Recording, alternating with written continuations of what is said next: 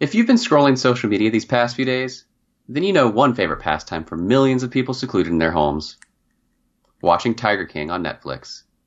Whether you're a fan or not, you've probably been inundated with Joe Exotic and all kinds of tiger stripes. It certainly makes you think who's the real king of the tigers? In this episode, we'll earn our stripes with plenty of nostalgic tiger talk. Sharpen those claws. This is Wayback Attack.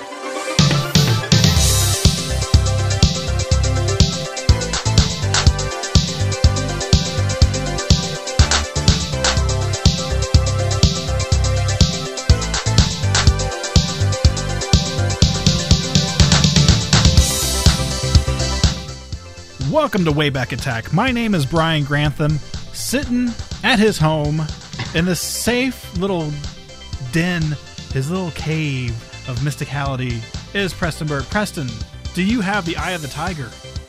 I always have the eye of the tiger and the thrill of the fight. Did you ever see um, Conan Conan O'Brien did a like a, a skit thing where it was called Survivor Survivor? Did you ever see this? No. Uh-uh. and it was just the band and like walking around their house and being like, "Hey man, remember that time that we wrote Eye of the Tiger? Wasn't that awesome?" it, just, it just was that over and over. It was so good. Uh, that's great.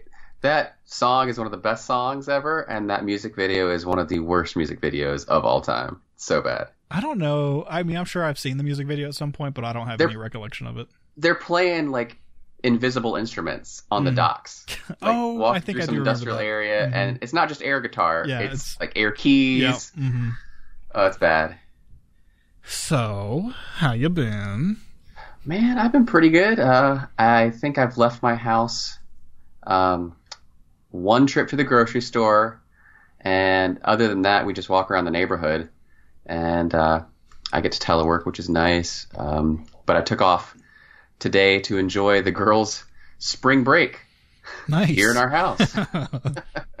Did you guys do any special spring break activities like sunbathing or anything? we didn't do that, but um, I did want to make sure they were engaged today. So we did a puzzle, and I pulled out um, some Dungeons and Dragons miniatures I bought a while ago, and Mhm. some paints. And so we painted miniatures for a little while today, which was pretty fun. Nice. Yeah. How about you, man? Been keeping busy? Uh, I've been pretty busy. I decided to um to with some time off. I decided to shop Bram Stoker's Dracula, and so I've been This is a pinball machine for those yeah. aren't in the know. and uh, boy, like I knew it was going to be a hassle getting down into some of those where some of those rubbers were, and you, like I almost feel like they have to be the original rubbers because it's such a pain to get to them, and they were just Yeah. like completely like not even on post anymore and stuff. Um, now I'm in the process of putting everything back together. And by the time I got to that point, like I started in the bottom, the bottom right half, and worked my way to the bottom left, top left, and top right. And the top right's the worst part. And Oh. I, when I by the time I got there, I was like, ah, I'm just gonna wing it. I'm not gonna take pictures. I can I can just get back to it. There's got to be enough resources online. I can just put this back together. And now I'm like, oh geez, did, was this missing the screw? Oh yeah, that's the worst idea you've had, man. That's awful.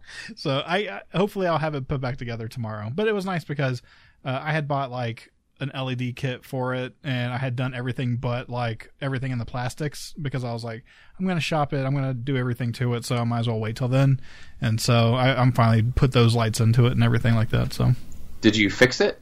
I mean, like, wasn't it broken at one point? well, I think this will fix it. The uh, I think what the problem was is there was so much gunk in there from like all those rubbers deteriorating that Uh-huh. like I've been able to go in and clean all the optos and stuff because it was the Miss Multi Ball. If this doesn't if this doesn't fix because it was working fine until I put the LEDs in, I I was having I put in certain LEDs and I know that that was interfering with the opto because it was too bright near it. Because when I took that LED out, it started working better, and so I might wind up having just to like take them out around where that line is. So Well, you've been listening to the Insider Pinball podcast. uh, no, well, I wish you luck in, in that. That's a great game. I've owned that before. I, I hope you get it working and looking fantabulous. Well, if uh, if our listeners haven't abandoned us yet, um, our topic today is Tiger King. And of course, we're just plugging into the zeitgeist of what's going on on social media Mhm. because that seems to be the only community that we're all able to engage in collectively. Um, but you had some concerns with this topic. Yeah, I did. So you know, I so I thought I thought this idea was a really fun idea for an episode, but then today I was thinking about it and I was like, well, I'm kind of maybe this is kind of like straying from the path of what the original intent for the podcast was, which was to look at something relevant in today's pop culture and then speak about how we got to this point kind of deal. And so, you know, we're going to talk about Tiger King and and the tigers that are king for us, but like I'm not going to talk about like how someone like Joe Exotic became Joe Exotic, or like you know, like first they were Right. Siegfried and Roy, or anything like that, you know. So Yeah, I think that was the original intent of the podcast of, you know, dredging up the history of something and see like the different iterations of and looking at the past to see how we got to the present and you know, and and that's fun and we've done that before. We've also strayed from that path as well, which is okay because you know what? This is our show Right. and we can do what we want. Yep. And in this case, I am not going to be talking about Tiger King or Joe Exotic because I am not a fan at all. So I am a fan of a lot of different tiger related nostalgia. So I'm happy to talk about all kinds of stuff like that. Did you did you watch the actual Netflix show? I watched ep- all the episodes today. I watched Oh the entire series today, just to get ready for this. Wow. Did it uh did you at any point want to abandon your your binge? Um. So so going into it, I thought, based off what people had said online, I felt like the first episode was a big hurdle, and like I feel like it, by the end of the first episode, I was like, wow, these episodes are kind of long. Like I knew they were going to be like an hour, but I was like, it did feel long. And really, the second episode I'd read was where everything starts popping off, but really, it's the third. Like the third episode to me is like when you start going, okay, now I'm invested in this show. Um, so by hour three, I was like, yes, now now I'm now I'm in, in it. And then by the end of, I think there's seven. There's seven or eight episodes by the end of it. Um, I was happy with how it ended. I saw that they're going to be putting out another episode, uh, and so I'll, I'll guess I'll watch that one just to say that I watched the whole series. But, um, you know, it's crazy. That whole se- like I have I have been in a lot of crazy situations in my life, Uh-huh. and I've heard stories. I know this. I just cannot imagine. Like it's it's surprise. I understand when someone says, "Wow, that's surprising to me," like what those words mean.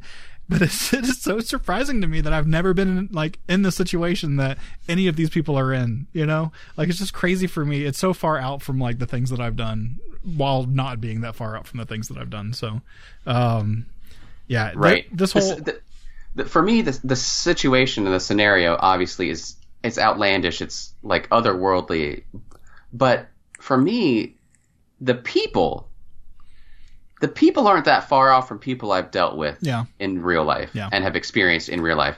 And for me, that's the real turnoff is because I don't know. Well, let me start over. So my, of course, my exposure to this is it's blasted all over Netflix's homepage when I log in because I like documentaries, so it knows my algorithm and it's like, hey, Preston likes weird, weird stuff and algorithm uh, and documentaries. So here you go.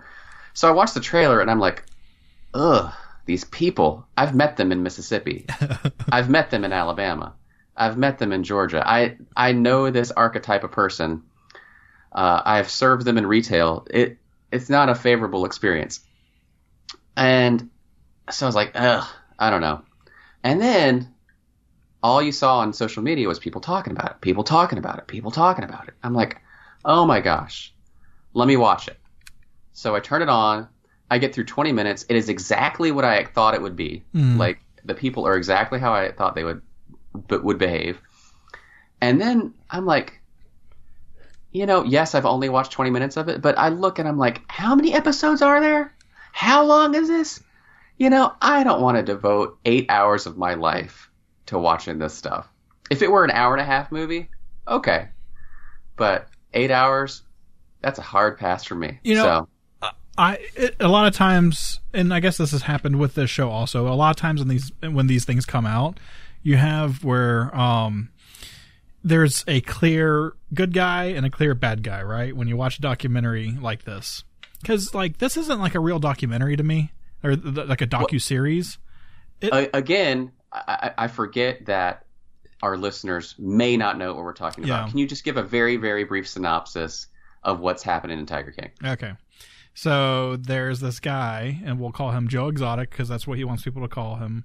And um, he has a zoo in Oklahoma, which is shocking to me because you're going to see this guy and think he's a Florida man.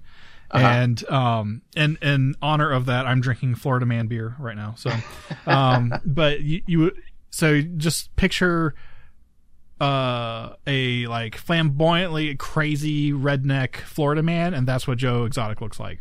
Mhm. And then uh, he has a zoo in Oklahoma, and then there is um other zoo slash wildlife refuges refuges that are in this docu series, and I guess his main his main villain in his life based off of this series is uh, someone in Tampa, Florida that has uh, a big cat rescue thing. I always I can never remember her name for some reason. Carole Baskins. Yes, Carole Baskins. And See, so, I've not even I've watched 20 minutes and I know this. I don't know why I can't remember her name, but uh, and I, I've I have literally said it out loud a bunch of times today, talking to other people about the show. So, um, but the uh, and so basically, it's kind of like the trials and tribulations uh, between Carole and Joe, and what they like. They have like a lot of legal battles between each other and stuff like that. That's ultimately what it's about. And then the uh, he is in jail right now because he alle- well, I guess he was convicted of um, hiring someone to kill her. So, Okay. So it's a, like a true crime Mm-hmm. expose, basically. but there's more true crime in this series than just that. Yeah. Like Carole Baskin. this is okay. this is the way back attack Tiger right, King all right. episode. We're not talking Tiger King, Tiger King. Let's talk about some other stuff. But uh, final thoughts on that? Uh, you know, I think that this docu series does a good job. At, like what I was saying earlier, there's usually heroes and villains. I think this docu series does a good job at, at making everybody really kind of a scumball. Like, like no one, no one really like you go through like peaks and valleys of like, oh no, I can see where this person's coming from and like feeling for that person. But by the end of it, you're like, no, everybody in this in this thing is like just like all the main people in this are all pieces of garbage basically. So uh, they do a good job there. But how are the Tigers? The tigers are precious. You just want to pinch their cheeks and rub their belly and hope they don't scratch you. yeah. I mean, a- hey, there is some tiger action in this movie where limbs get lost and stuff. So. Oh my gosh. Yeah. I, I will admire tigers from a distance. I have no desire to get up close and snuggle with them at all. but well, before we dive into our own um, King of the Tigers, I will plug an actually good documentary with some history to it. It's not pop culture related necessarily. It's actually kind of, uh, kind of, uh, it's very serious, but it's uh, it's a really good one, and that is Crip Camp on Netflix, and it's about uh, a camp of Crips. the- of yes of crippled people Oh. um, as they call themselves uh, in 1960 late 60s and early 70s and it's about how this group of campers experienced what it was like to be treated like a, a whole human uh, and without a disability basically and then they use that inspiration to go um, turn into political action and they're they are the people that start driving the the social change for the Americans with Disabilities Act. So it's really cool. It won the Sundance Film Festival um, prize, so worth a shot. Is this- Something completely different. Is this new? Yeah, brand new. Okay, I, I I I felt like I've heard somebody talk about it recently, and so I was like, I assumed it had something to do with tigers also, and so Uh, no, no tigers, but we do have a lot of a lot of fast tiger action coming right up. Tell all the hunters to lay down their guns. Tell them that the tiger needs a little bit of love. Let them run the jungle. Let them roam their land. Then stand back and marvel. What a beautiful cat. Joe is back! We'll stop Cobra with Tiger Force, the roughest, toughest Joe Force ever! Get those captured Cobra vehicles repainted and re-armed. They're part of Tiger Force now! Tiger Force, showing the colors yellow and black! Hungry to fight and ready to attack! Nobody makes G.I. Joe. Tiger Shark is ready. So's the Tiger Cat. Tiger Force, attack! Nobody beats G.I. Joe. Tiger Force. Tiger Force. Vehicles and figures sold separately. Okay.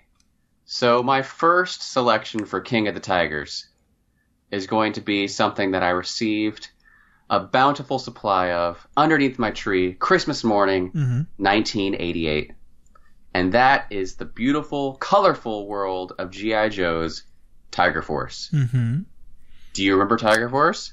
So I feel like I had the um there's a vehicle that is like a boat and I feel like I had that. That's the uh Joe Aura, I guess is what it's called. What? I don't know. It- No, it'd be called the Tiger Shark. Uh, sorry, Oh, the, yeah, Tiger the Tiger, Tiger. Force Tiger Fish. But Tiger Fish. Yeah. this thing's going for 200 bucks on eBay, which is pretty nice. but uh no, I'm pretty sure I had that boat. I remember I specifically remember that boat. Yeah. So, for those of you not familiar, this is a special retheme of existing uh, or past releases of G.I. Joe action figures and vehicles, like they're a special elite fighting unit within the Joe team. So, like the description is um, the special unit within G.I. Joe is called up for a secret and highly dangerous mission in the remote jungle. Cobra set up a network of power bases that will simultaneously attack key cities around the globe. It'll take the combined skills of the Tiger Force team to hunt down these hidden bases and disable them. Together, Tiger Force will search and relentlessly strike deeply to save the world from the Cobra enemy. So, um, if you're not familiar, these are just existing Joes that you know, like Duke and Bazooka and F- Roadblock. Dusty, Roadblock, but they have uh, bright yellow tiger print on them, and the vehicles are the same vehicles you grew up with, like the like the Dragonfly um, uh, helicopter, except it's called the, the Tigerfly now, and it's bright yellow and has stripes, and um, it's really garish. The- it's really god awful, hideously ugly. so this is probably why I own, own this ship is all of these vehicles are cool because they have awesome mouths like shark mouths on them Uh-huh. when i was a kid i loved that like you know the f-14s and stuff that had like the the face paint on it and stuff like that i thought that was the coolest thing in the world and so that's probably why i had this boat Yeah. At the time, I thought it was really, really cool. Um, now I look back, I'm like, this is so unrealistic because, you know, previously, when you first started with GI Joes, they were like, they tried to be as realistic as possible. Like they had olive drab uniforms, like there were hardly any variances between the guys' uniforms. Um, and then they started getting like, like the original Roadblock, he just had like a camo shirt and brown pants, and you know, for them to, to go from the the quote realism of like just regular clothes to go to this brightly colored tiger print that you could spot a mile away and get sniped from you know two miles away was is ridiculous in hindsight. you wouldn't get sniped though if you're hanging out in the jungle because everyone's going to think that you're an awesome tiger so uh, i do have a question Yeah, what year did these come out 88 it looks eighty like 88. um, and they then some of the vehicles came out in ninety nine, so eighty eight to eighty nine to eighty nine. That's a really long time. 88 oh to 89 or Yeah, eighty eight to eighty nine. okay. Now there is it looks like they have run a um a limited edition version of um I'm trying to tell who this is. This is an Amazon Club or GI Joe GI Joe Club.com exclusive of I can't it, it's, it's unfortunate because his name is covered up by the thing is um Rat Tiger Force EOD Tunnel Tunnel Rat Tunnel Tiger Rat? Force. Yeah, Tunnel Rat. Yeah, so th- th- I, I'm talking about the original run. So you know, GI Joe is still producing figures and stuff every now and then, and so I think they've done a Tiger Force reissue or you know with the new style of figures and some different characters and stuff. But this is the original run, and this was the first time they had a, a, unit within a unit, and so uh, these guys went against the Python Patrol, which was the Cobra subunit. But later, uh, the GI Joe team had other units like Night Force and uh, Slaughter's Marauders, Oh, nice. and um, but anyway, there were ten figures in this set, seven vehicles, and it it was great. It was great. Uh, the, the in hindsight, the reason it was so popular and the reason that it really got me wasn't wasn't the looks. Mm-hmm. It was because you grew up watching these cartoons of all these characters like Duke and Scarlett and Dusty and Recondo and Roadblock and Tripwire. These were all some of their earliest figures. Yeah. And so when I watched the cartoons, I was watching them in, you know, 85, 86, 87, and they were pushing new figures and new characters in the toy stores. Right. You couldn't get these older figures. And so for me to be able to get a Duke on a card, brand new, hey man, sign me up. But um, yeah, that you know, unless you were trading with your friends to get those older figures, you just were you were out of luck because there was no eBay back then.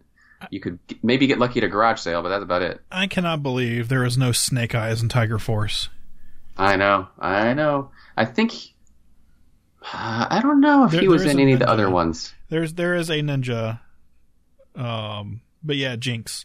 But like Snake to me, as far like when I was a kid, and as far as GI Joe uh, was concerned with me back then, Snake Eyes was the end all be all. Like, Yeah. no one was cooler than Snake Eyes, and you know Storm Shadow was like real close uh, up there, but like. Like I, I, almost all the figures I owned were just different Snake Eyes figures.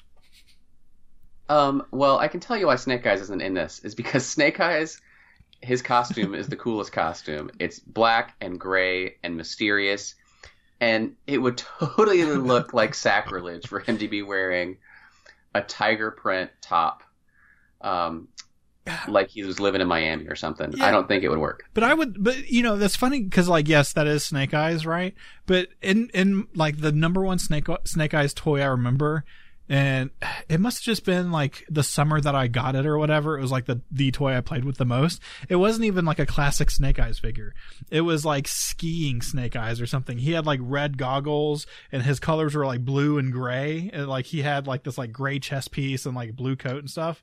And so Yeah. like I was like that like that was my favorite Snake Eyes toys for some reason, but. That was the 1990, the 1990s version of Snake Eyes. That was it? when they started having characters that came with like these gigantic guns that shot real missiles.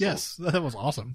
I love toys that shoot things. I remember when I got when I got um the TMNT pizza shooter mobile thing. Like Oh, yeah. I got in so much trouble for shooting my little sister in the face with it all the time. The creme de la creme. That was a Oh, wow. motorized toy, so that was the best. Yeah, GI Joe had its hits and misses, and this one is both a hit and a miss, depending on how you want to classify it and look at it. But I enjoyed it when I was eight years old, so I put it on my list.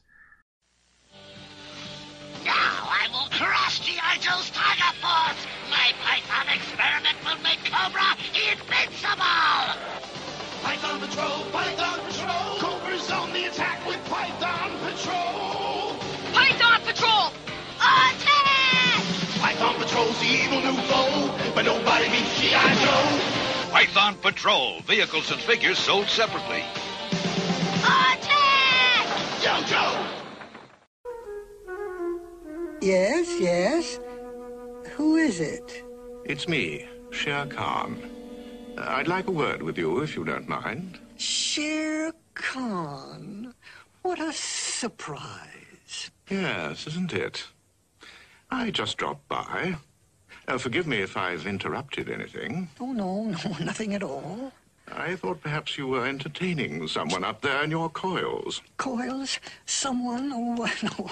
I was just curling up for my siesta. To me, there is no Tiger King more of a king than Shere Khan is. It's right there in his name, Preston. Tiger or Shere Khan literally translates into Tiger King. So Oh, okay. So listen, I think that he is the end all be all of Tiger Kings. Well, he's been around a long time. I know that. Yeah. This is from the Jungle Book. When did the Jungle Book come out? Hmm. So the book, I don't know when the book came out. Let's see. Uh, The Rudyard Kipling Kipling classic. actually, actually, it's it's not from the Jungle Book because unless unless they changed the name of the book to Jungle Book at some point, his first appearance was in Mowgli's Brothers back in 1894. Wow. Yeah. So, um, you know, most people probably associate the name Kipling with the handbag store nowadays. Do you know about this? No. No. So they're they're uh they're in malls and stuff like that. There used to be, or I guess there probably still is, a store called Kipling, and they sell handbags, but their logo is a monkey running across the the name Kipling, and so it's it's pretty good. But uh, Shere Khan is basically uh, he has a hatred for humans, and um, in different story, like the the Jungle Book story's been told multiple different ways. You know, you have Disney's versions, and then there are also like there's they made a movie that was like supposed to be like the true Kipling version of it or whatever. Mhm. Um, basically, uh, Shere Khan hates humans. Depending on which version you're listening or reading or looking at, uh, he specifically hates Mowgli's dad. Um, and it's all humans, but specifically Mowgli's dad because Mowgli's dad uh, burned him with fire, and so um, that's why he's also afraid of fire and other other versions and stuff too. Um, and so that's why he wants to get Mowgli uh, because uh, he hates humans. He is fiercely loyal and protective of his animal family, and thinks that humans are like the destruction of of basically their lives.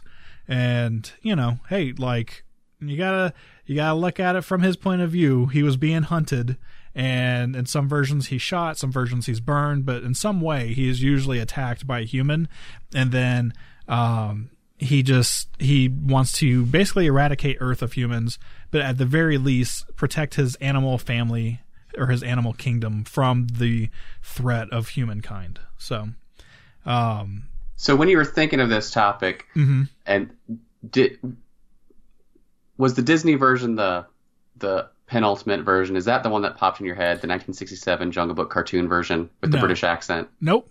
No? So, nope. So when I immediately thought, because like when, when I when I came up with the like the Tiger King thing, I immediately went Shere Khan from uh, uh from uh, TaleSpin oh right, because I forgot he was in that. yeah, I love Shere Khan and TaleSpin uh, because he. So there are no humans, right? So let's just say the Jungle Book. Maybe in part three, because they made a part two. Maybe in part three, he does eradicate the world of humans. And what TaleSpin is, is then that world where all these animals are now the only inhabitants, because there's no humans in Tailspin.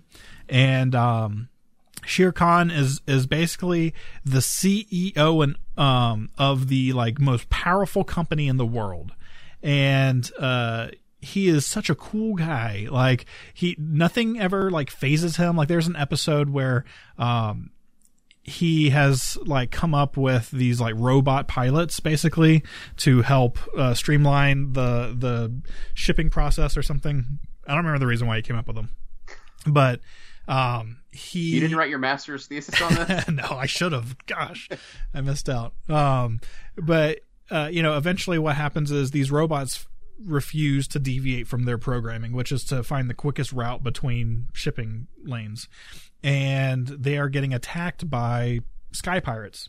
And so Shere Khan has Baloo on his ship, and they're being attacked by sky pirates. And Shere Khan is just like making himself a drink while he's explaining to Baloo like that he's going to need him to fly his ship for him because he needs his expert piloting skills in order to like uh, to get away from these sky pirates. And so Shere Khan's awesome. Like he was kidnapped in this show. Like he, like so much stuff happened to him, and he just stays so calm and collected. Sometimes he gets really mad and scratches things.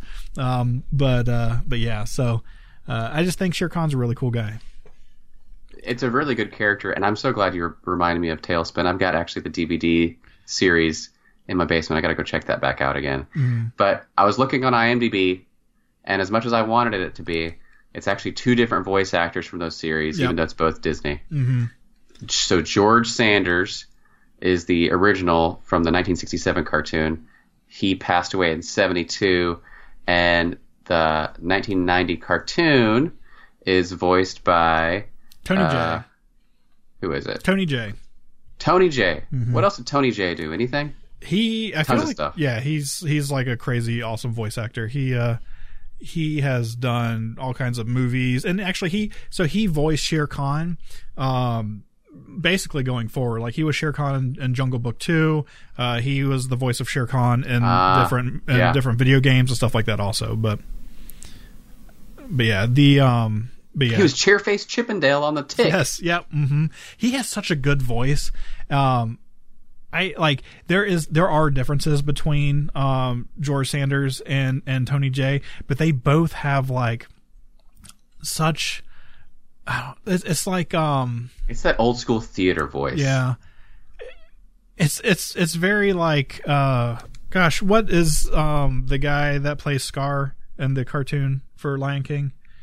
Uh, Jeremy Irons. Yeah, it's it like they're they have such like a cut to their like they sound evil just saying like I I walk down the street, you know, like they. I they think do it's such how good job. cool Mhm. and controlled Yeah. it is, Mhm. right? Like it's such restraint behind that ferocity. Mhm. That's where it lies. Yeah. So, I I agree. Great pick. Speak. I, I, I have an update on the stone, sir. It's been found. Um, not exactly, sir. Uh, but you'll be happy to know we located our pilot safe and Where is the stone? it's been st- st- st- stolen. By whom? Air pi- pi- pilots. Surf's up. You two coming in? They'll just wipe out. oh, Tony. We'll do fine after this complete breakfast, including my vitamin pack frosted flakes. They bring out the tiger in you. We'll try to stay up, okay? Frosted flakes, okay? They're good. You're a tiger. Show 'em what you can do. Go, tiger! The taste of Tony's frosted flakes. Look at him go! Brings out the tiger All right, so we've got some strong entries already into the best Tiger King. Well, I have another one for you, and this one is so good. Mhm. I can say two words, and I bet 90% of our audience will know exactly who I'm talking about. And the two words are there, great. Who am I Hmm. talking about? Um, I'll have to say Tony the Tiger. you got it, man. Of course, Tony the Tiger, the mascot from the famous Kellogg cereal Frosted Flakes, or Sugar Frosted Flakes, as they originally called them. Or, as I learned, if you're from the UK, Australia, or Europe, and several other parts of the world, it's just Kellogg's Frosties. Did you know that? you know, and at least in England, I think it's all of Europe. They like coming up with these weird, uh, um, like these weird shortenings of words. Cause like Resident Evil, they call Resi and like stuff like that. Like I, I, I could totally see them calling these Frozzies. Well, uh, this is actually branded on the box. I saw the Oh, box. really? It says Frosties. It's wow, not. that's weird. Yeah, it's not just a colloquialism. But yeah, so Tony the Tiger's been around my entire life. It's Mhm. been a constant presence on commercials, and it's actually been around way longer than our lives. It was Tony the Tiger debuted in 1952. Here's a little history lesson for you. Okay. 1952, designed by two people, Eugene Kolke and then Edward Kernad, who was uh, an ad man from an, the agency Leo Burnett. Mm. Now, Tony the Tiger was named after another Leo Burnett ad employee named Raymond Anthony Wells. Anthony Tony. So, but so I'm I'm learning all kinds of stuff looking up Tony the Tiger because I mean, let's let's be honest, we, we we can't talk too much about Tony the Tiger. He says like four words and is a mascot for cereal. Uh-huh. So, the few interesting facts I've learned, man, are that when he was debuted, he had to compete with basically uh, three other mascots Okay. that could have won and won out and Mhm. beaten him to the to be the main mascot. Do you know any of those? I, I do not. Okay, so Katie the kangaroo, hmm Elmo the elephant, hmm and then this is the one I want to see the most. I, I, I don't even think I looked up what it looks like, but I need to. Oh, do they Newt, have pic- uh-huh. Newt the new, G N U. Yeah. Do they have pictures of the other two? I don't. I didn't look. Oh. So, do you know what a new is? No. I feel so. I have I have two choices. In my heart of heart, I feel like it's a bird, but I think I'm feeling that way because of emus, and the other part of me feels like it's almost like an anteater. What is it? Newt the new. Uh, these are some crazy things, and you can tell, assuming that uh, it's like a. It looks like a wildebeest or something. It's got like. okay, It looks like a donkey with horns like a ram. okay, It, really weird. Oh, a new, yeah, they're like sheeps or something. Yeah, weirdly weird. That okay. sounds that sounds alright because like a sheep baby is an ewe, right? So ewes and news. But um, Yeah. so it's funny because this is must just be a uh, you know, I'm part of the times. But Katie, it's, it's interesting to see how like the names of these and like how they were spelled. Like, cause Katie's with one T. Uh, which is not a common spelling for that name nowadays. And I, I love that Elmo the elephant. The only Elmo I've ever heard of, I think, was Elmo the Muppet. Have you ever heard of another Elmo? Mm-mm. So it's interesting to think of like that. It had to be a fairly common name at some point, but No, I think I have heard other Elmos. I couldn't tell you one right now, but yeah, it definitely is a dated name for sure. But imagine if Elmo the elephant had come out. Yeah, you wouldn't have. I doubt Elmo. we would have Elmo of the Muppets that we know about because it would be already taken, right? You don't want to duplicate such a famous name. Yeah, but Elmo the Muppet started off as like a bit character, like in the background, and and they just kept the name on when he got popular. So I feel like you would have still had him. I don't know, man. They might have said, "Well, this was this has been around since '52. I don't know if I want to double dip." But I You double Alright, dip so- the Elmo. Well, I learned something else too. I learned that the voice we know and love was not always the voice of Tony the Tiger.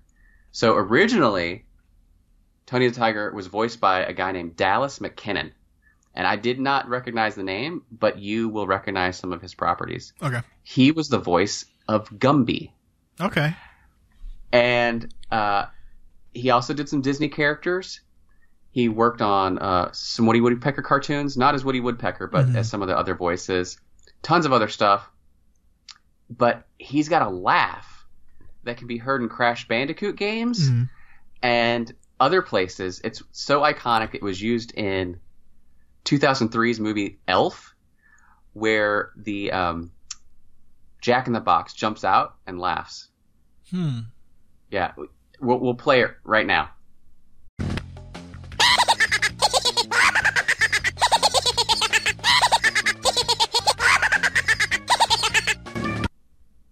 Yep, that imagine that could have been the voice of Tony the Tiger instead of they're great. You could have just heard him laughing at how good the frosted flakes are. He was famous for his laughs, and that's all he did. They're like, oh, we should have cast a hyena.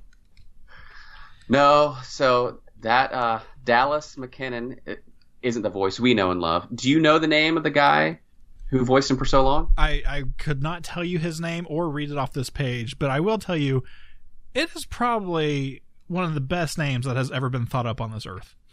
yes, I. You were talking about you don't hear the name Elmo anymore, Uh-huh. or it must have been a name from the past. Well, I'll tell you a name you never hear, and that is Thurl. Thurl Ravenscroft. Dude, that that name is awesome. Dude, it rules. I, I, I, I, we should bring back Thurl. If I had had a son, Uh huh. maybe I could have carried that tradition on and, and named my son Thurl. Thurlbert. This- man, it's, it's so beautiful sounding. This guy, I, I didn't have a son either, but I did have a cool name for both my sons, the, the, my imaginary sons that I was going to have. And this guy would have hung out with them. Like Cobbett, was it Cobbett, Von Edward Grantham, and Maximus Magnus Grantham would have totally hung out with Thurl Ravenscroft. Totally, totally. Well, Thurl, he did the voice for thirty, sorry, for fifty years. Um, and if you don't know the name Thurl Ravenscroft, it's okay. You probably know another famous property that he did, and that is he sang the song from um, How the Grinch Stole Christmas. He sang "You're a Mean One, Mr. Grinch." That's the same guy. That's Tony the Tiger. All right, so Brian, do you know any other Tony the Tiger facts? I know he wears a scarf, or I guess an ascot. Oh, Yeah. but you know that makes sense for the time that he was made. Well, uh, ascots are so crazy. You never see people wear them anymore. You should start that, Preston. And when Okay. people when people say, "Why are you wearing an ascot?" say, "Thurl Ravenscroft told me to." oh man. All right, so here's some more facts for you. Did you know that Tony the Tiger had a family? No. Yes. So before we started watching the commercials, Tony the Tiger had a family in the 70s. He had Mama Tony Tony Tiger, so his mom. They had his mom as a character. Uh-huh. They had his wife, Mrs. Tony the Tiger. She was not worthy of her own name, which is awful. Um, his daughter Antoinette, and his son Tony Jr. Well, you know, um, the uh, no, she had a name, Mrs. Mrs. Uh, Mrs. Tony was was.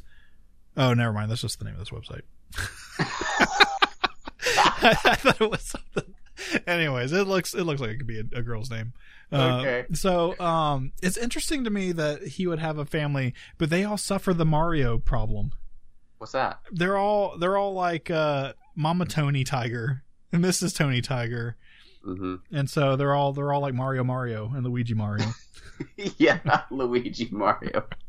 so good. Uh, well, um, if you watched a lot of the commercials, you know he Tony's very active. Mhm. He has done a lot of things. He windsurfs. hmm He skis. hmm Um, but my favorite thing that I didn't know that Tony did until I started researching this was was in a commercial for uh, Frosties.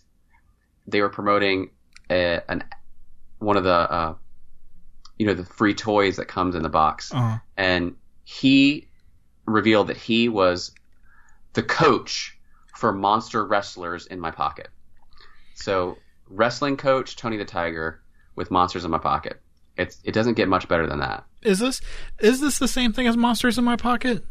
The Monster Wrestler in My Pocket? I No, monster. I I got confused. Monster wrestlers is different Okay. than uh, monsters in my pocket. But they also but Frosted Flakes did do a monsters in my pocket promotion. So okay. yeah.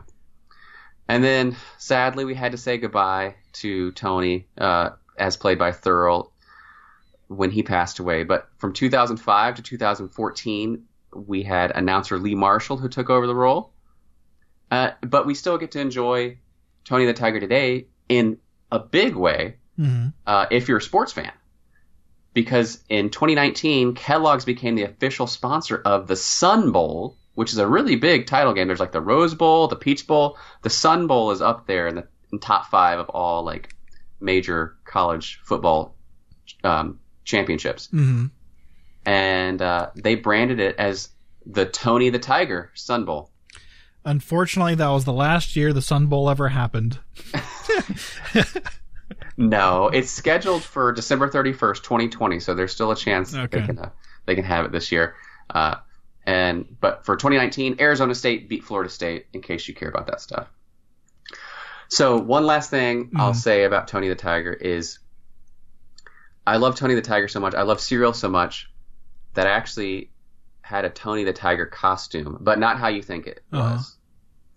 So at Dragon Con, which you know I go to every year, and which is a big costuming um, scenario, I love mashup costumes. Right, like there are so many people that are professional cosplayers that have the ability to do things that are like picture perfect and spend so much time and money making it look just to the nines.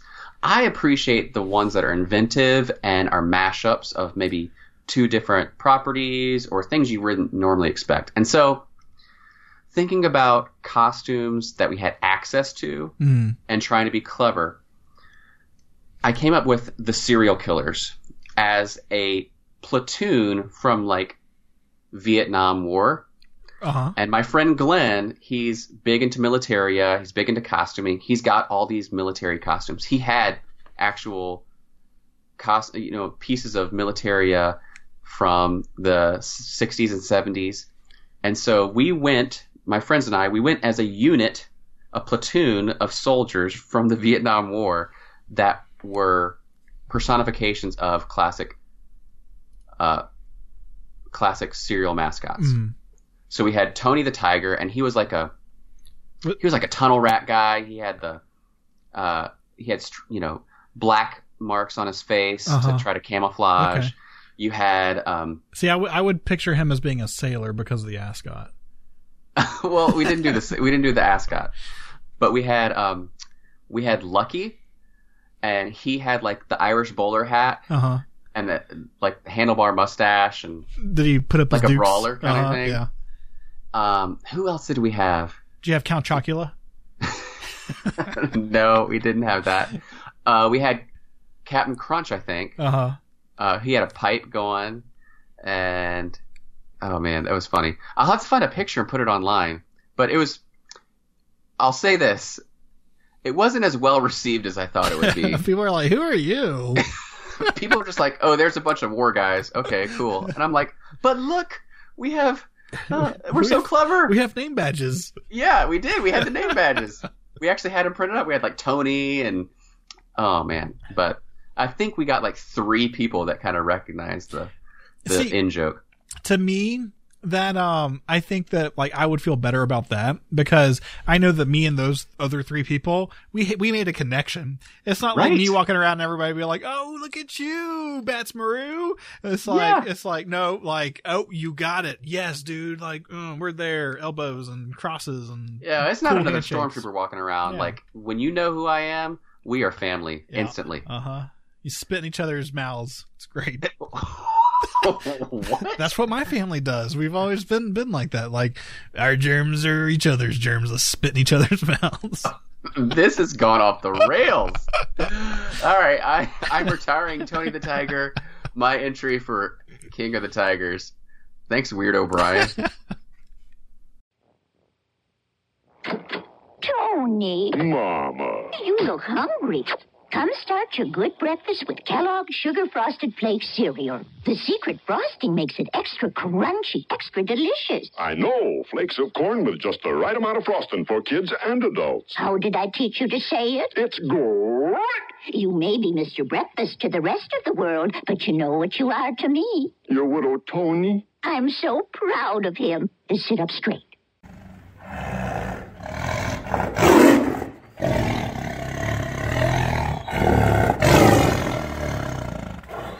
You know what that sound means. what does it mean? It means it's time for Tiger Trivia. Brian, you already made it weird enough, so I'm going to make it even weirder by asking you seven random questions Okay. that have to deal somehow with tigers Okay. in the pop culture way that we're talking. Are you ready? I am fully ready. Okay, I'm going to start it off easy for you. Listeners, play along in your head and see if you can beat Brian. The magic number is seven, but let's see how many he can get. Okay. Daniel Tiger is a puppet Mhm. voiced by what famous children's television host? Mr. Rogers. Excellent. Correct. At, yes. fir- at first, I was like, "Oh no, I don't know who voices him now," and so I was really worried about that. I'll give it to you. I that's exactly who I was thinking of. So, all right, change of pace. In 1984, Bally Midway made the airplane dogfight video arcade game Two Tigers, which was a conversion kit for which popular arcade game? Whew. Is is this popular arcade game also a Billy or Billy uh, Bally Williams midway a game? Bally Midway, A yes. midway game. Okay. So this game came out in 84. Ugh. It converted a popular game. well, that sucks because I was gonna say 1942, but that's a Capcom game. Yep. Uh, hmm, I have no idea. So this one converted Tron. Oh, they really? had a kit just for Tron games. They actually did make a dedicated version of this arcade game, Uh, but it's super rare, and it's weird because the so the plug and play kit had a control panel that you pl- plugged into your. You took the Tron joystick control panel off. You plugged in this thing. It had two spinner knobs and buttons. huh. But if you had the dedicated stand up, which was a different shape and everything, they Mhm. made a few of these. It had two um, yoke controllers, Huh. like you know, Right. two handles each, and you're able to fly and pretend you're flying a plane.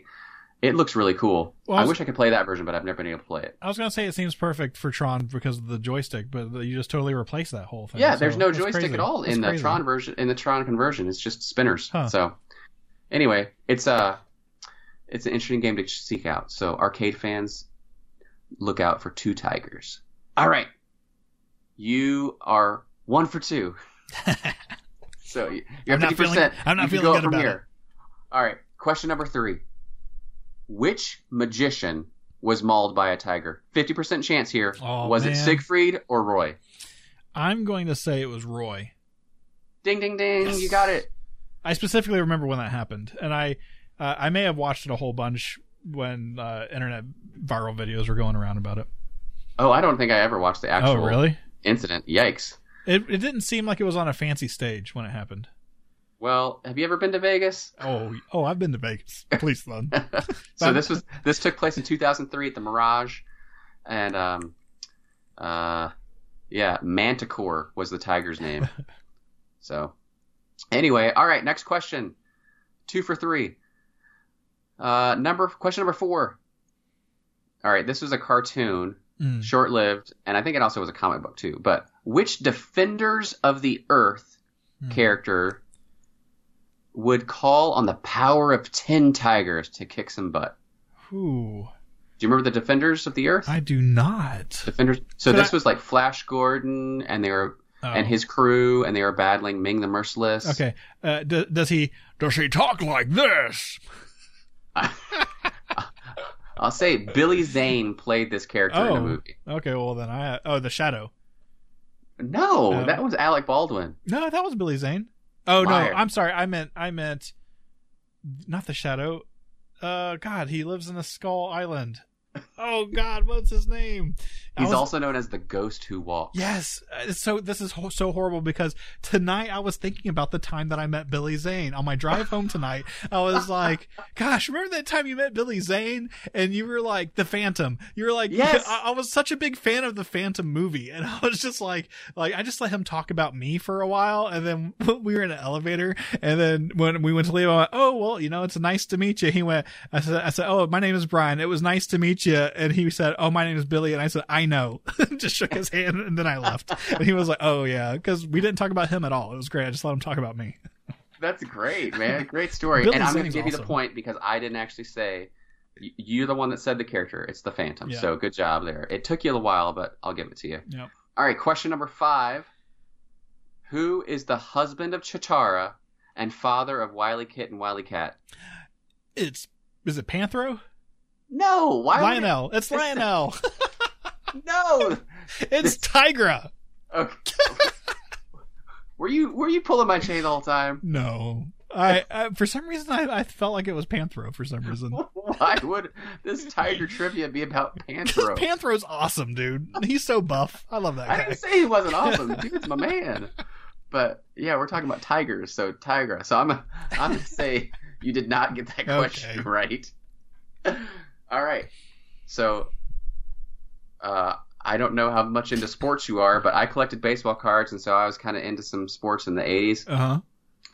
Which famous Detroit Tiger Mm. hit a home run off of Goose Gossage in Game Five of the 1984 World Series? Hmm. Well, I will say I think probably the '88 Tigers was probably the biggest, uh, the biggest year for the Tigers for some reason.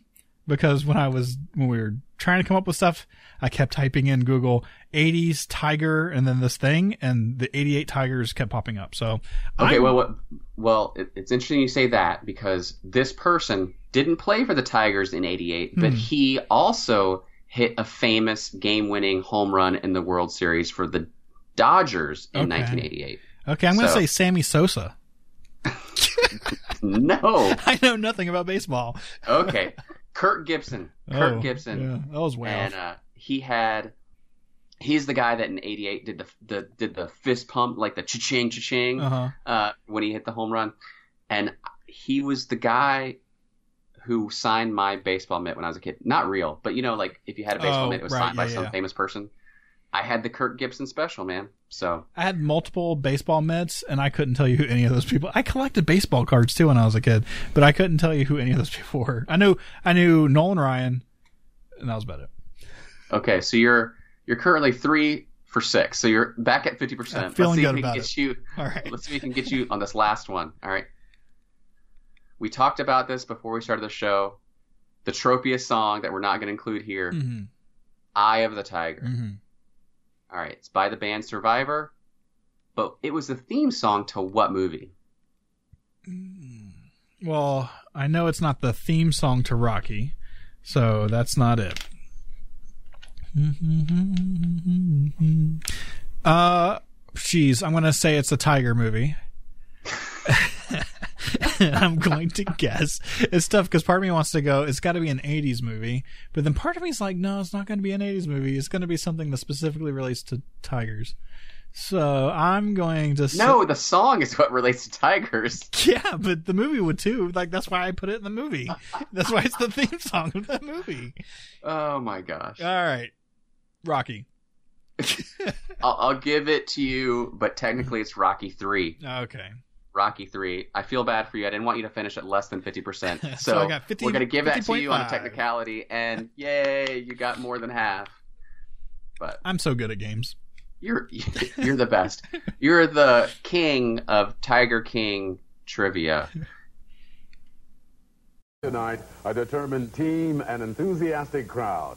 The showdown in Motown is over. The Detroit Tigers have emerged victorious. Right, Gerald. Uh, as you can tell, it is raining heavier and heavier. But take a look down there. You think anybody notices it? I doubt it. There must be 40, 50,000 fans down there right now. Some people still trying to make their way out of the stadium right now.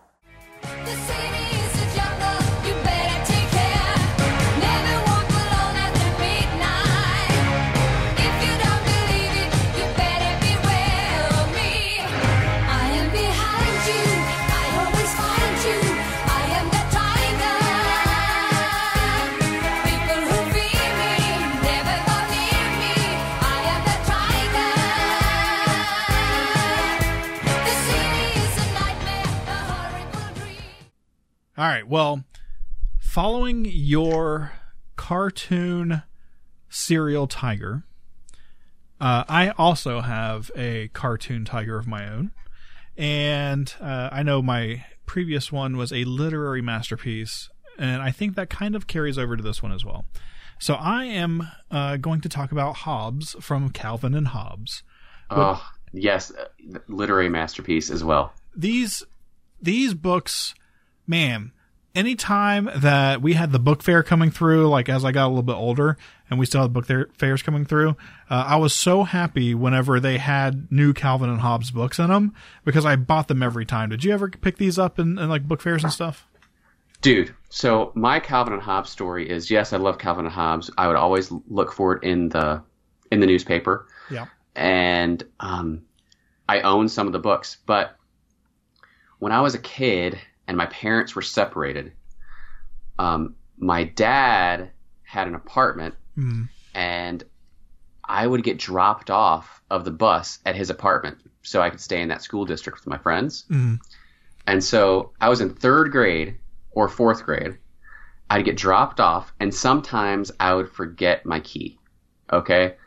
And this is before cell phones or pagers or anything. Mm. And so rather than just sit outside the door for hours on end, I would walk several blocks in this downtown area uh, of this little town called Lake Forest. And there was a bookstore. And I would just go to the bookstore and sit and read Calvin and Hobbes for hours. It is such a great comic. Uh, I guess comic strip is is the proper thing for it. I guess. Yeah.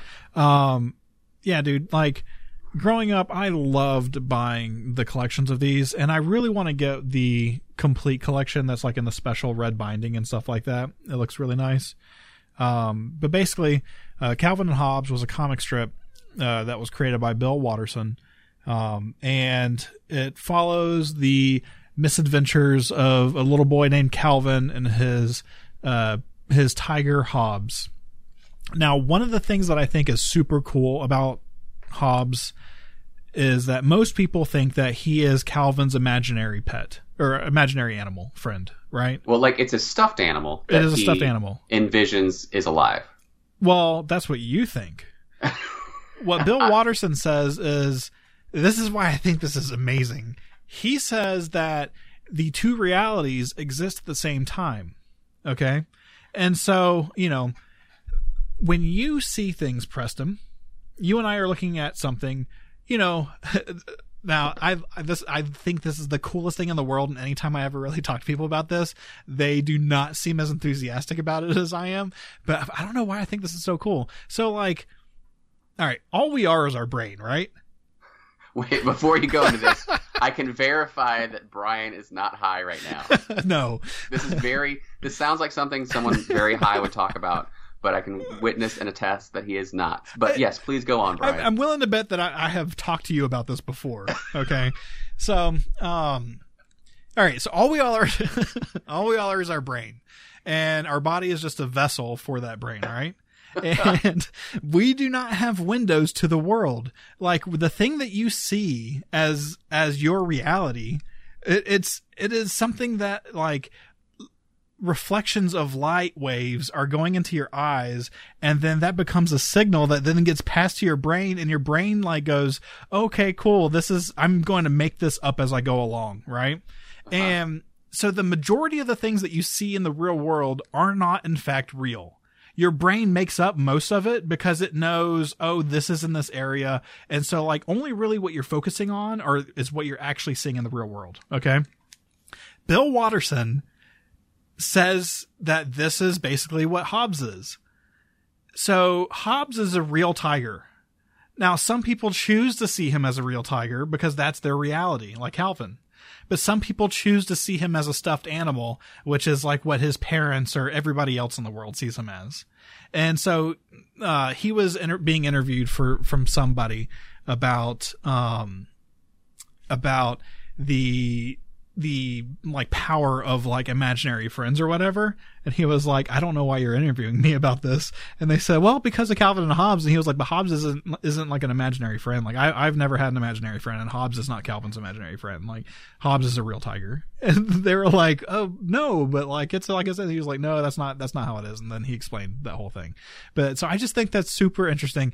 Hobbes is amazing as a tiger. Uh, he's named after, um, Thomas Hobbes, uh, the, um, British, philosopher. Um, he's he's the like one of the founders of political philosophy, um, and you know Hobbes is basically like some people look at him as like Calvin's conscience or or anything like that, but you know he is kind of the more level headed, usually the more level headed part of of the duo. So, uh, but you know I I love I love Calvin and Hobbes and like how sometimes Hobbes is like this ferocious tiger, and like the, the like in those strips, like where it's very detailed. You know, we talked about last week with the gross ups from Ren and Stimpy. Like, I love the ones where like Hobbes is like an actual tiger, and it's like drawn that way and everything like that. And then like he pounces on Calvin or whatever to like to like murder him, and then it's like you know, but like he talks about that with um, and like that was part of the thing that that Watterson talks about is you know like there are times where like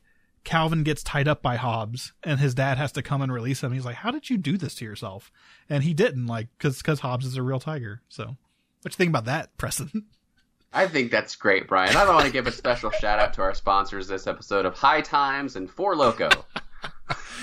I, I just, you, I, I don't know. I, I guess we'll save the, the whole brain thing for another, uh, no, it's already out here. People already no, no, heard it. There's way more. Intrigued. There's way more to it than that. Oh, oh, good. Thanks for reining it in.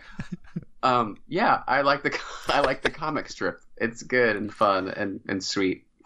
And uh, I wish Bill Watterson were a little more um, social Mhm. to give interviews. Uh, I'm I respect him tremendously for saying my work is done Yeah. and finished, and I'm never going to revisit it.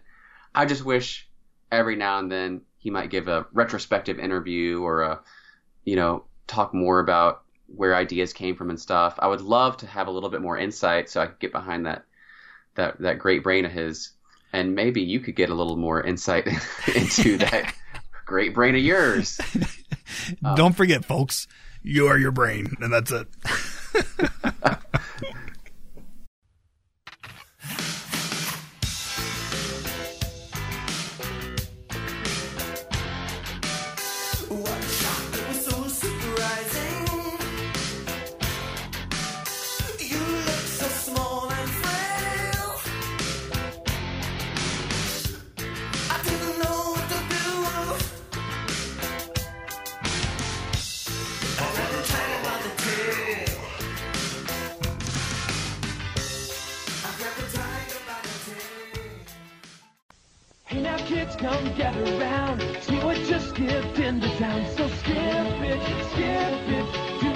jump to hop hop.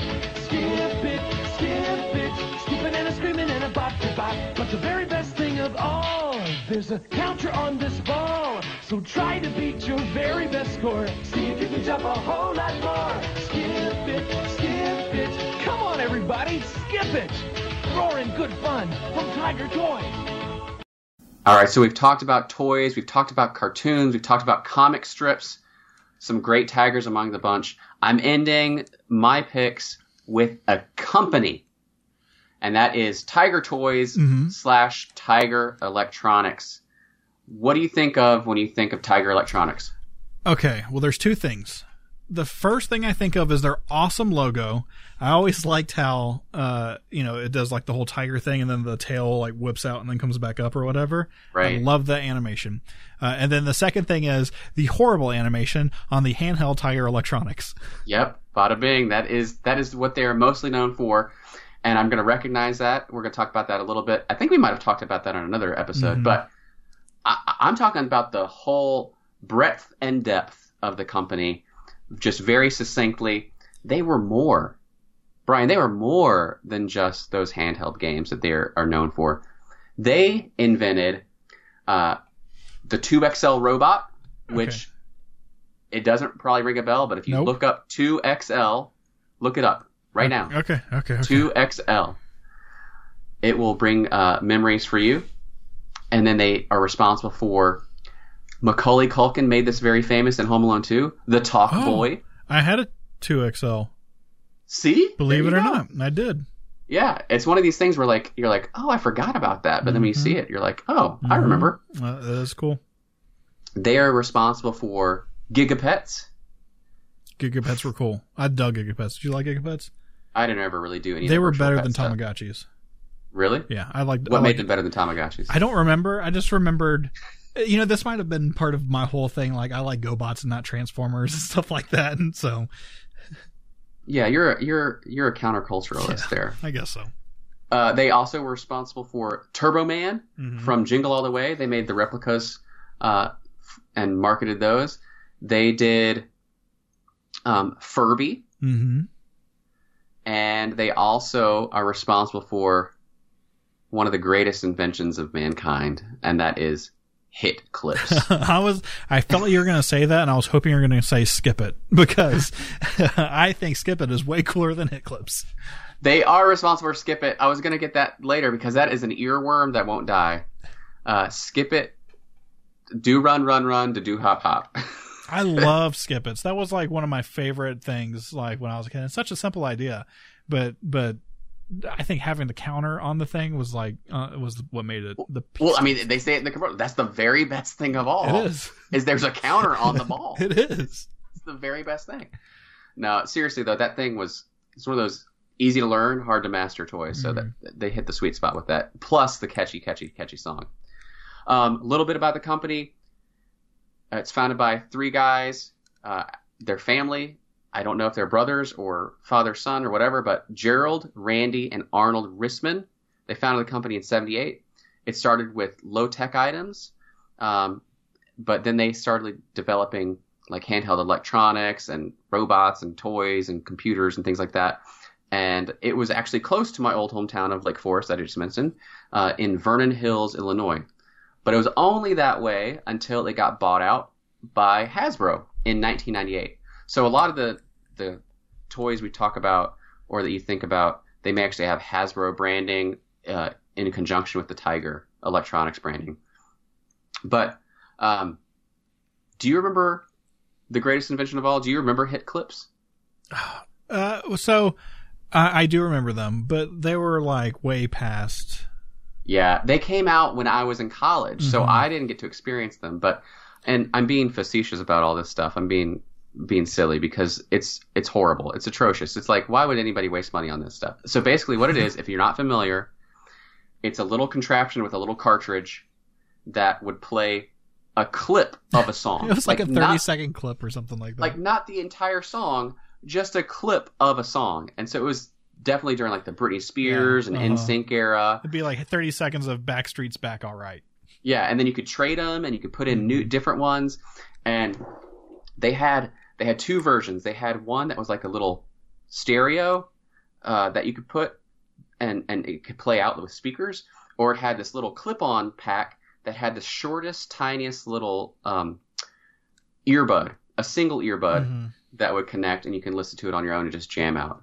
and like my kids these days think it's crazy that we had singles and CD singles. You know, just an entire one song or maybe two. I on a love CD cassette. singles though. Yeah, I, well, I mean that's how I started because I couldn't afford a whole CD. I could get a single. The coolest thing about CD singles was that the disc didn't have to be round. Like they could be crazy shapes because it was just one song on it. You know, Mhm. that's what I like best about them. But the the collectible micro personal music players, hit clips, they were distributed by McDonald's when they were first released with music from NSYNC and Britney Spears. And in 1999, hit clips earned Tiger Electronics 80 million dollars. Wow, that's crazy. And you can buy them on eBay now. Like if like I don't have, you know, childhood nostalgia for them, but for 15 bucks shipped, I mean, that that might be something to put on a shelf. right? Looks cool. Um, going back to the episode, going back to the Tiger Electronics, which we talked about because they are just horrible. They suck. They are the, the um, no offense, uh, they were the poor people's Game Boys, Mhm. and I was a recipient of that. I didn't have a Game Boy, but I had a Tiger handheld. Uh, they had over a hundred different titles. Uh, which of these titles, Brian, was not an official release? Okay. Ready? Mm-hmm. Dennis the Menace, the movie, Mm-hmm. American Gladiators, Uh, Family Matters, or Police Academy. uh, well, A is this a trick question? How? Well, like, like, are all of these a, a Tiger Electronics figure toy? No, I'm saying which I- one of those four that I mentioned is not Okay, a real. okay, so it's not a trick question. Then I'm going to go with Family Matters. Correct. Yes. but Police Academy, I I don't know how that. I mean, I know there was a cartoon, a short-lived cartoon they tried to Mhm. make work, but still, like that's a random one to throw in there in the '90s. You know what I want for the Police Academy Tiger Electronics toy is the scene where uh, Mahoney and what was the char- like the character's name that did the sound effects? Oh gosh, Anyways, when Michael like- Winslow's the actor. Yeah, I know that. don't remember what the character's name was. But anyways, Mahoney's walking by their room or whatever, and he's like playing this video game on like the per- sleeping person next to him, and he's like,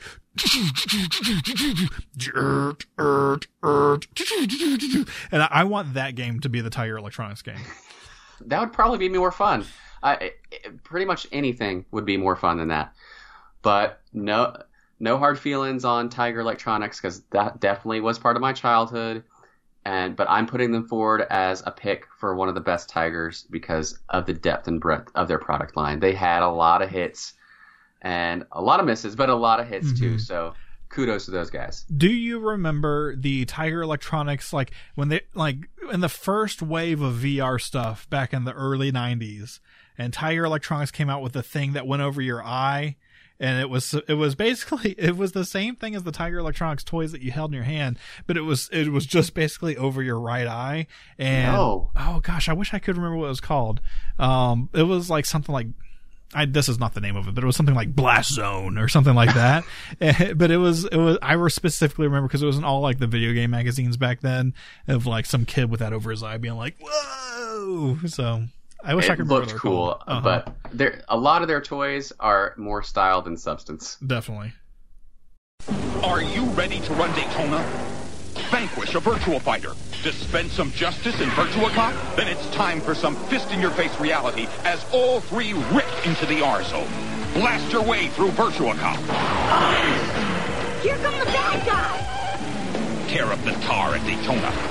Checkpoint, checkpoint! And prepare to meet your virtual master. It's Darrell! All R-Zone cartridges play on the R-Zone and the R-Zone Super Screen. Are you ready? Well, you know, when we first talked about doing this episode, the number one thing I wanted to talk about were the baby white tiger cubs at Busch Gardens when I was a kid. Because it was the biggest thing in the world.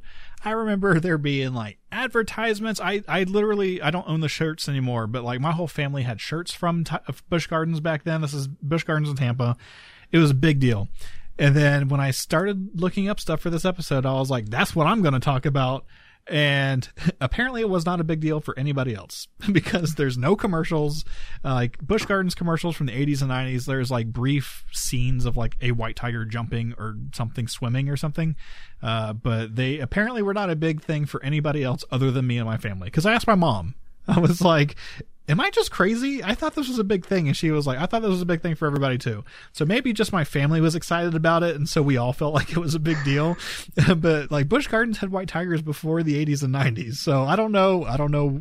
I just, I specifically remember it being a big deal and going Tiger, there. tigers were a big thing in the 80s. Dude, Uh, 80s do you remember? 90s.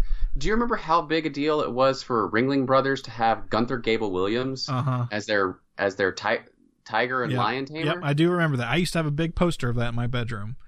I Uh, still have a big mug that I got like a snowball, uh, you know, icy thing in from the '80s with Yeah. his image on there. You know, and even into the 90s, I had this awesome trapper keeper that was this like tiger like ripping through something and stuff like that. So, tiger, Whatever. You had a Lisa Frank, you know it. it hey the colors were crazy it may have been lisa frank um but but uh but yeah tigers were such a huge thing and so um you know that's kind of cool that tiger king is making tigers cool again because i feel Yeah. like they have kind of fallen off the waypoint i will say this at the end of the tiger king series they say there are 4000 tigers uh, in the wild. They don't specify Bengal or anything like that. So 4,000 tigers in the wild. There are five to 10,000 tigers in captivity in the U.S. So something to think about. That's crazy. If anything, this series should get you involved in preservation because like that was part of the thing with Busch Gardens back then. It was like if you if you just Google 80s white tiger Busch Garden shirt or 90s white tiger Busch Garden shirt you're gonna fo- you're gonna see all these i we owned all these shirts and but back then it was all about preserving the endangered species and helping out wildlife and stuff like that I could not tell you the last time I heard anybody talk about saving the wildlife. So I'm to take this minute to say, hey, you, you right there. I want you to go out and support the wild tigers that are not in America. There you go. There you go. and uh, in the meantime, reminisce about all the tigers from the past. And did we? Do you think we made a case for some of the best tigers in pop culture? I think we named the Tiger Kings uh, in reality. So Yeah, I think so. I think we I think we earned it. Uh, pat ourselves on the back. So, well, uh, if you don't agree with us, feel free to write us a message. What did we? Who did we miss? What should we have included? Or did we get it all right? Let us know in an email. We're at waybackattackshow at gmail.com. Um, we're getting some emails. We'll read some of those on another show. Thank you for sending the ones that you do. Um, you can also find us on um, Twitter at wayback underscore attack. I myself am at squared stiff. my Brian, name, where can they find you? I am B.E. Grantham on Twitter. Um, and thank you so much. Leave us a comment on uh, the device that you listen to the podcast podcast on. Tell a friend. Po- podcast, yes. Uh-huh. Uh Tell a friend. Let them know how much you love the show, and uh, just say, hey, just check out this one about the Tigers. It's gonna blow your mind. Tiger Kings everywhere. Check it out.